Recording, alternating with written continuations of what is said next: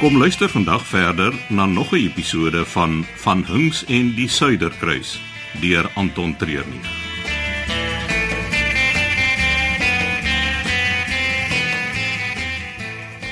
Hierdie is vir my die mooiste deel van die Suiderkruis. Ek was nog nie hier binne nie, maar die plek is grand. As jy kyk na die dak, dan sal jy sien dis 'n replika van die hemelruim en die fokus is op die Suiderkruis, Ongelooflik.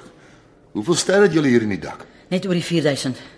Elkeen van daai sterre moes uit die dak uitgesny word. En amper 'n kilometer se LED-ligte is net hier bo ons aangebring. Dis Eh, baie moeite vir 'n teater. Ah, nee, wat geen moeite was hier gespaar nie. Genoeg oor die dekor. En wat doen ons hier? Dis waar ons die verstekeling gaan kry. Nou waar is die persoon? Jy het gesê dis 'n vrou. Met die dat die offisiere besig was met ontbyt het ek afgelei, sy is nie deel van die skip se bestuur nie.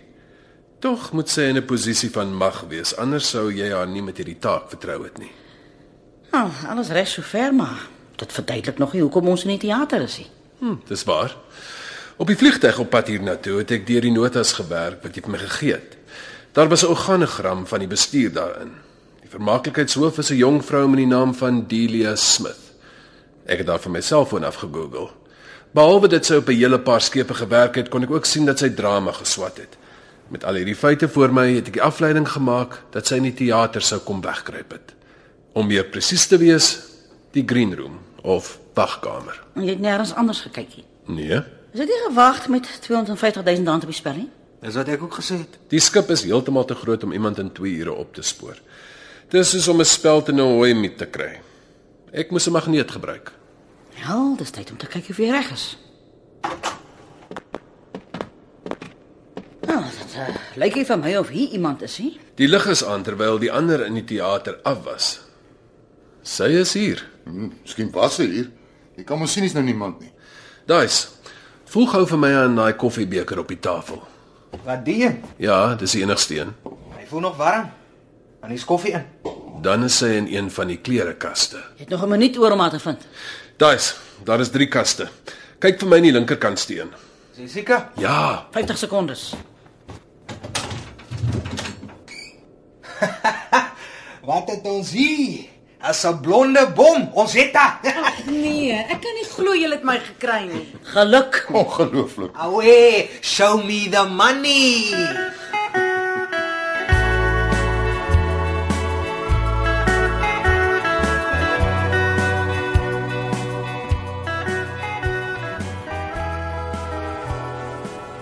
Ek neem aan die rondes op van Hinks. ag, hoekom nie? Ek sal die drinks kry.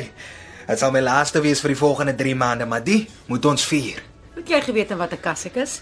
Die meeste vrouens slaap aan die regterkant van die bed, wat beteken meeste gebruik die kas aan die linkerkant. Vreemd, maar waar. Ek het gehoop jy sal na die kas toe gaan wat jy die meeste gebruik. Ah, Kan ek gou met jou praat voor die drankies kom? Nou goed, Wat wil jy in die man se oor fluister? Hmm, sal jy nie graag wil weet nie.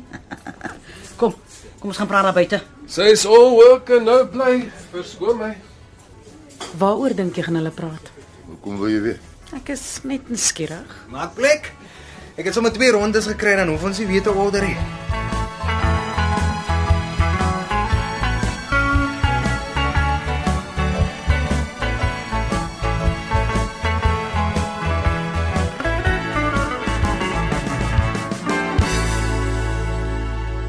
Ek moet weet wat jy gaan doen, Armand.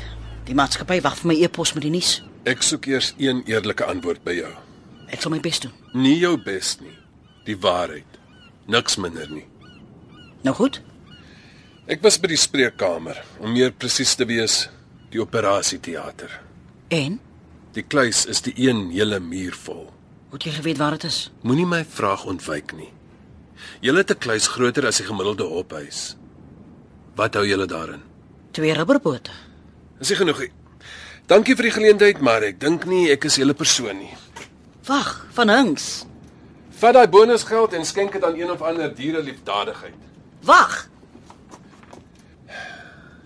Jy het nog een kans. Nou goed. Dis twee rubberbote vervaardig deur die Amerikaanse weermag vir hulle marines.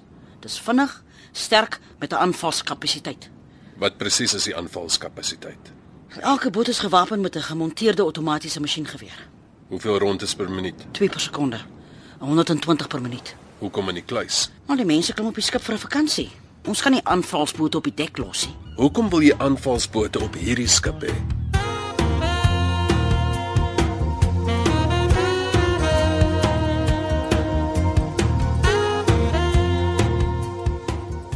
Julle sal my moet excuse.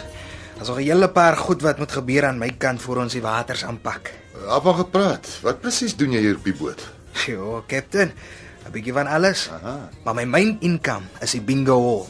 Ek is die bingo master. Bingo. Dis die enigste vorm van dobbel wat hulle hier toelaat. Ek verstaan nie hoekom mense nog bingo speel nie. Om maak 'n draai terwyl ek dit aanbied.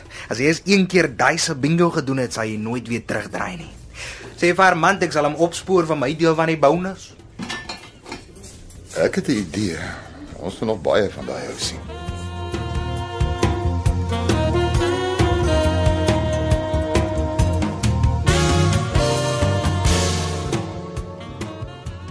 pistool of twee. Selfs 'n skokgranaat kan ek verstaan. Die ribbebote met masjiengewere maak net nie sin nie. Ons gaan langs die ooskus van Afrika opvaar. Vir meer as 700 km van daai kuslyn is dit die wilde weste van die oseane. Daai rubberbote is vir beskerming teen enige aanval van buite af. Seerowers. militante, vredevegters, bendeleiers of seerowers. Die maatskappy wil net seker maak sy belegging is veilig. Is dit die enigste rede? Ek beloof dit is basies net versekerings. Nou goed, Jamina. Ek's in.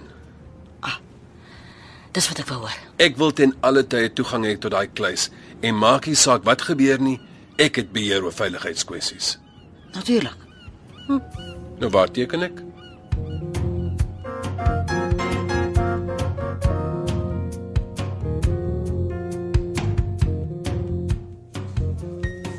Dokter Klopper, watter ander skeep het jy al gewerk? O, hierdie is my eerste kontrak op 'n plesierboot. Ander skepe? Nee. Wel, om die waarheid te sê, hierdie gaan my eerste keer buite die land wees. Jammer, ek het aangeneem as 'n mens kyk na jou ouderdom dat jy een van die gereeldes sou wees. Wat bedoel jy my ouderdom? Ah, sit ek my voet nou in die ding. Gewoonlik is dit of baie jong pas afgestudeerde dokters of die wat dit hul lewenstyl gemaak het wat op skepe werk. Die dokters verdien goeie geld, maar hulle werk ook baie hard. Dis nie vir mense met families nie. Maar wat laat julle dink ek het 'n familie? Niks nie. Ag, julle kan nou albei maar ophou vis. Ek was getroud, nie meer nie. En nee, ek is nie 'n ma nie, daar daar was nie tyd nie. So as julle my sal verskoon, soos jy gesê het. Dokters het baie werk op hierdie skepe. Kyk nou wat het jy gedoen. Sê die een wat dit alles begin het, Die vrou lyk na 'n moeilike entjie mens. omdat sy nie onder kaptein Bylof se charme geswyg het nie. Dis beslis een van die redes. As dokter gaan sy by baie van die bestuur se besluite betrokke wees. Ek wil net nie hê sy moet dit onnodig moeilik maak nie. sien dit as 'n uitdaging. Ons is minder as 'n halfuur weg en kyk hoe het die partytjie uitgedin. Almal het nog goed om te doen. En daarvan gepraat, julle sal my moet verskoon. Ek het 'n span wat georiënteer moet word. Sien as jy vanaand by aandete. Vir die volgende dag of twee gaan julle my moet verskoon. Ek hou daarvan om alles perfek te hê voor ons vertrek. Ai, geniet die energie op so 'n skip net voor 'n mens uitvaar. hè. Dis asof die skip self weer is tyd om haar vere reg te skud. En Nou, wat gee vir jou die idee dat die skip is sy is? Wel, almal is. Hoekom aansal mans die see aanvat in een van hulle? Dis veilig, tuiste. En as jy mooi met haar werk, het sy jou terug lief. Dis hoekom ek van jou hou, Bylof. Jy weet altyd wat om te sê. As jy my sal verskoon, ek moet terugkom in Johannesburg. Wat? Gaan jy nie saamkom nie? Mm, My werk is gedoen. Die maatskappy is tevrede dat julle twee die suiderkruis oor die rowwe waters van die Indiese Oseaan sal kan stuur. Maar uh, ons sal in kontak bly. Wag, ek stap saam. Nee, wat? Ek is seker julle manne het 'n paar sake om oor te praat. sien julle oor 3 maande. Is dit iets wat ons gesê het? Moet Jy weet. Daar nog nooit soveel vroumense so vinnig my tafel verlaat. Jy's die een wat die praatwerk gedoen het. Ek het net hier gesit. Ek het myself nog nie behoorlik voorgestel nie. Beilig Maliaros, kaptein van die Suiderkruis. Armand van Hinks, jou veiligheidsbestuurder. Al ek was die afgelope 20 jaar betrokke by die plesierbootbedryf. Voor dit was ek deel van die Griekse en Suid-Afrikaanse vloot. Hierdie is my eerste kontrak op 'n plesierboot. As veiligheidskonsultant het ek al in oorlog getuisterde lande soos Irak, Afghanistan en Somalië gewerk. Gewoonlik word ek by plekke ingestuur wat nader aan die hel as 'n tropiese eiland is. Nou, En hoekom dink jy sou hulle ons twee saam op die skip gesit het? Geen idee nie. Al wat ons gemeen het is ons militêre geskiedenis. Nou eh, wat dink jy dit te doen met 'n plesierboot?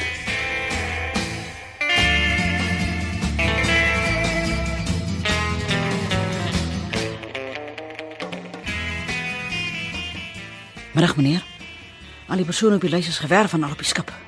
Hulle sal oor 2 dae die hawe verlaat vir die Nooiensvaart. Die plan kan in werking gestel word.